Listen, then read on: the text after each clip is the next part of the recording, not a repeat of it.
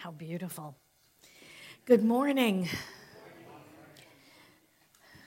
I don't even remember what the theme for the month is. Oh, everything is holy now.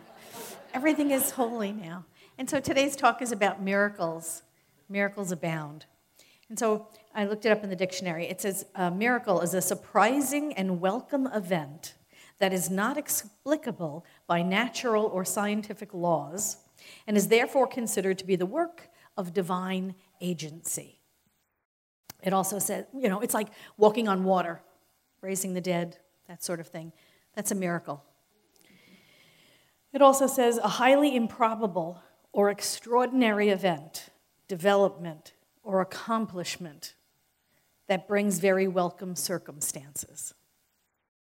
You know, like it was a miracle more people weren't killed in that tornado. You know, that sort of thing. It also says this an amazing product or achievement, or an outstanding accomplishment of something, like uh, that new card design, right? It's a miracle of design. Stuff like that. So there are your definitions of really a miracle. Now, Ernest Holmes said this. He said, A miracle is merely something we are not accustomed to seeing or experiencing. In reality, there are no miracles. For what seems to be a miracle is but an effect of a supremely natural law. The faith that can bring about the least demonstration can bring about the greatest. Great and small exist only in the consciousness of humanity. In the universal mind, there is but one element completion or perfection. So either everything's a miracle or nothing is. Either this is just the, the, way life is or it's just random, right? Einstein said this he said, There's only two ways to live your life.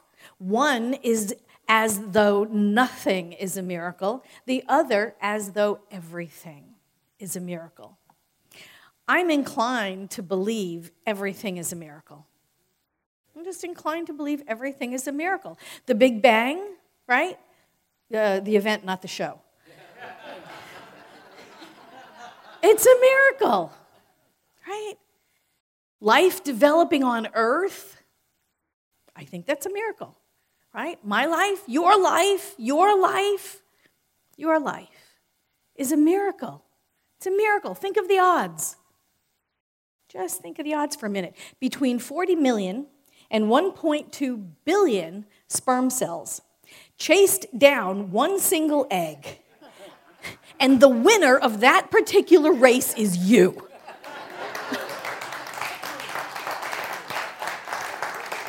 That's amazing. That is a miracle. That is a miracle. When you pick up the phone and the person you're calling is on the other end, have you ever done that? That's a miracle. It doesn't happen too often anymore with cell phones, but I know with landlines it used to happen a lot.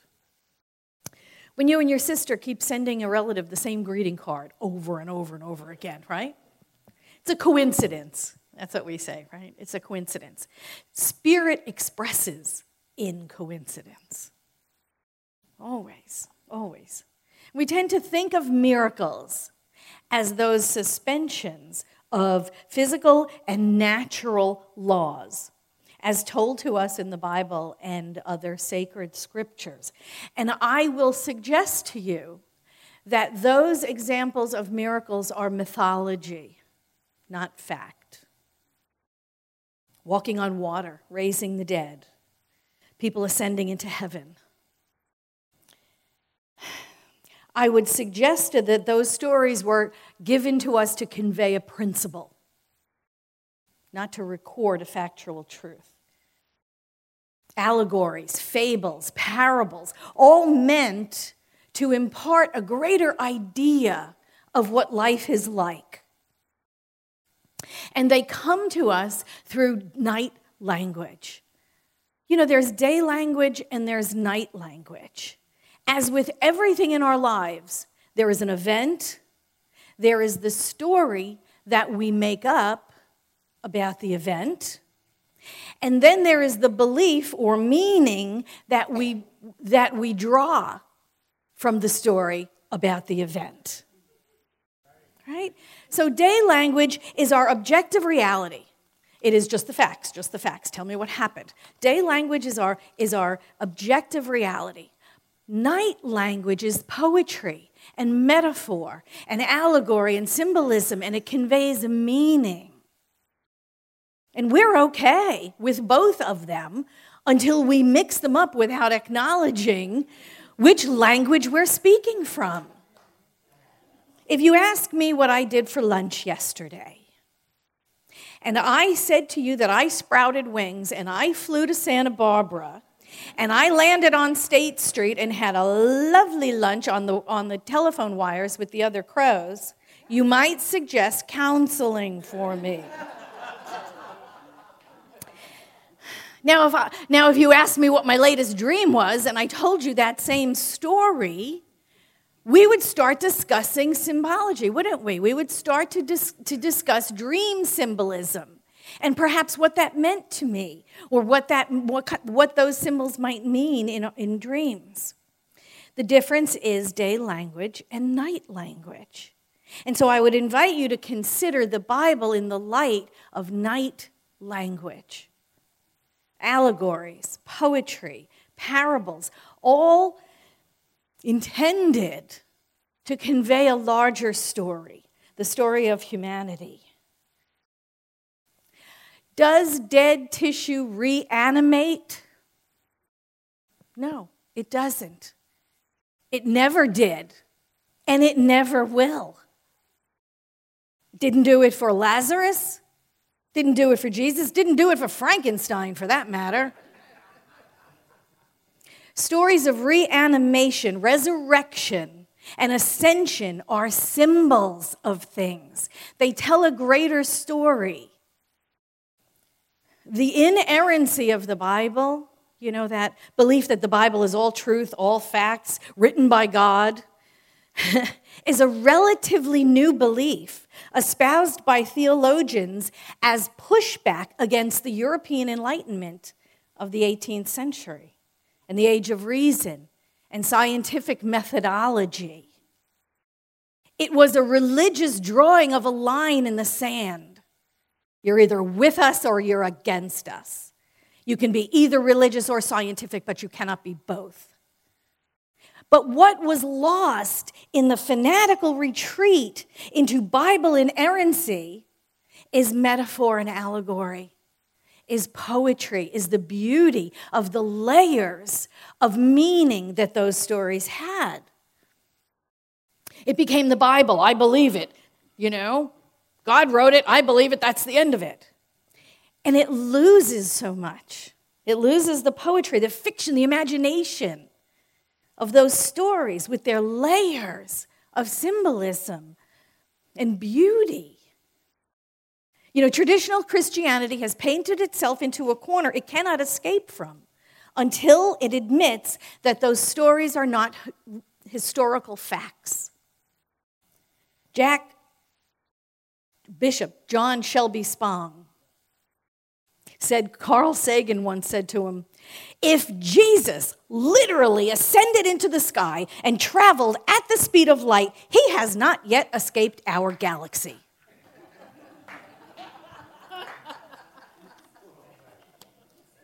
kind of sad to think of Jesus floating around out there, isn't it?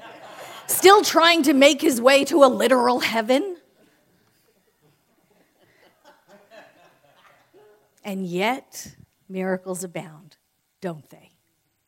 And yet, miracles abound. Every time we align with a spiritual law and we expand our faith into it, conditions change. Ernest Holmes said if we had the same faith in spiritual law that we have in physical law, our faith would be complete and miracles would happen every day. Just because there is a something acting upon our thoughts. That's really what it is. It's an alignment with principle. Just like natural laws work the same way all the time, spiritual laws work the same way all the time. We set an intention for a new work, right? We pray, we affirm, we move our feet, we manifest the job. Or we don't. Or we don't. St. Augustine said miracles are not contrary to nature, but only contrary to what we know about nature. So we keep on, right? We don't get that job, but we keep on doing what we do. We keep on our spiritual practice. We keep praying, we keep affirming, we keep holding the highest intention. We keep our thoughts resonating with the all good. And we and we get a job. Maybe not the one we were thinking about, but we remained open at the top. We allowed spirit to work in and through and around and as us, right? Non attached to outcome, and we manifest our position. A miracle? Sure. Sure is. Sure is. Thich Nhat Hanh said people usually consider walking on water or, or in thin air a miracle. But I think the real miracle is to walk, uh, is not walk on water or in thin air, but to walk on the earth. Every day we're engaged in a miracle which we don't even recognize a blue sky, the white clouds, the green leaves, the curious eyes of a child, our own two eyes. Everything is a miracle. So, so I've been feeling particularly poorly lately, the appearance of illness, you know. And so it got me thinking about antibiotics, you know, because that's where you go when you're not feeling well, right? Let me start thinking about the miracles of modern medicine. I started thinking about antibiotics and I thought to myself, you know, relatively new invention antibiotics. Really, they're a product of World War II. We've only started using them since the 40s. They've only been around since the 40s when you really when you think about it. My grandmother's sister died at 13 years old from peritonitis from a ruptured appendix in 1916 because it was before the advent of antibiotics. The surgery to remove the appendix was successful, but she died from the infection. Antibiotics, a miracle. A miracle? A miracle. So we look around the world with these open eyes, uh, actually, eyes opened with wonder. And we begin to realize all of life is a miracle. All of life is a miracle. The, all the different colors of tulips, a miracle, right? A miracle. The faithful companion we call dog, a miracle flight and cars and computers and air conditioning. And I threw the air conditioning in just for Ernest Holmes. because he loved his car. I think it was the last car he owned, right? It was the Cadillac. It was the last car he bought. Um, had air, he called it air cooling. He was thrilled with it. He loved air cooling so much because he lived up in the valley in LA and he said it gets so bloody hot up there. And he loved his car with air cooling. He said he was going to be buried in it. But air cooling, a miracle, right? A miracle. And Ernest Holmes said this miracles never happen. Every manifestation of faith through prayer, every wonder and sign which has followed the devotional life has been logical and inevitable and an irresistible result of some cause set in motion by life principle. And that's what we're doing when we do our prayer work and our affirmations, right? We align with a power and principle that is greater than we are. It operates through us, as us in the world, rearranging conditions around us as only it can. It's not supernatural, it's supernormal. Supernormal. Single parents raising children. It's a miracle. Holy moly, I don't know how they can do that.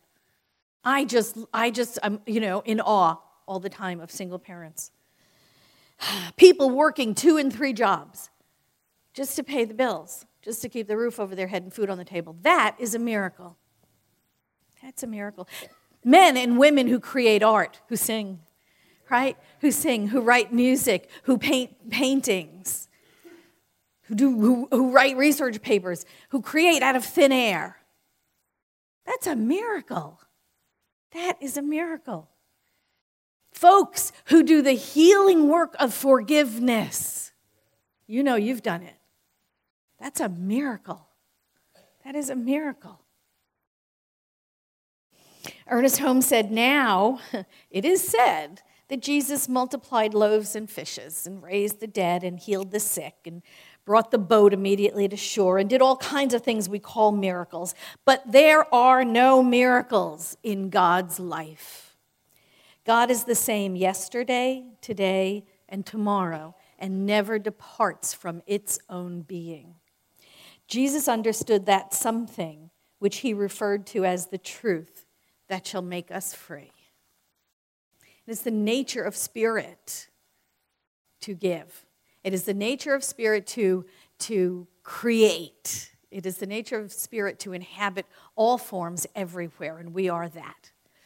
Do we want to call it a miracle? Absolutely. Then either none of it is or all of it is, and, and I would suggest it all is. Going back to what Albert Einstein said there are only two ways to live your life one is though nothing is a miracle, the other is as though everything is a miracle. I invite you to live as though everything is a miracle because it is. Thank you so much.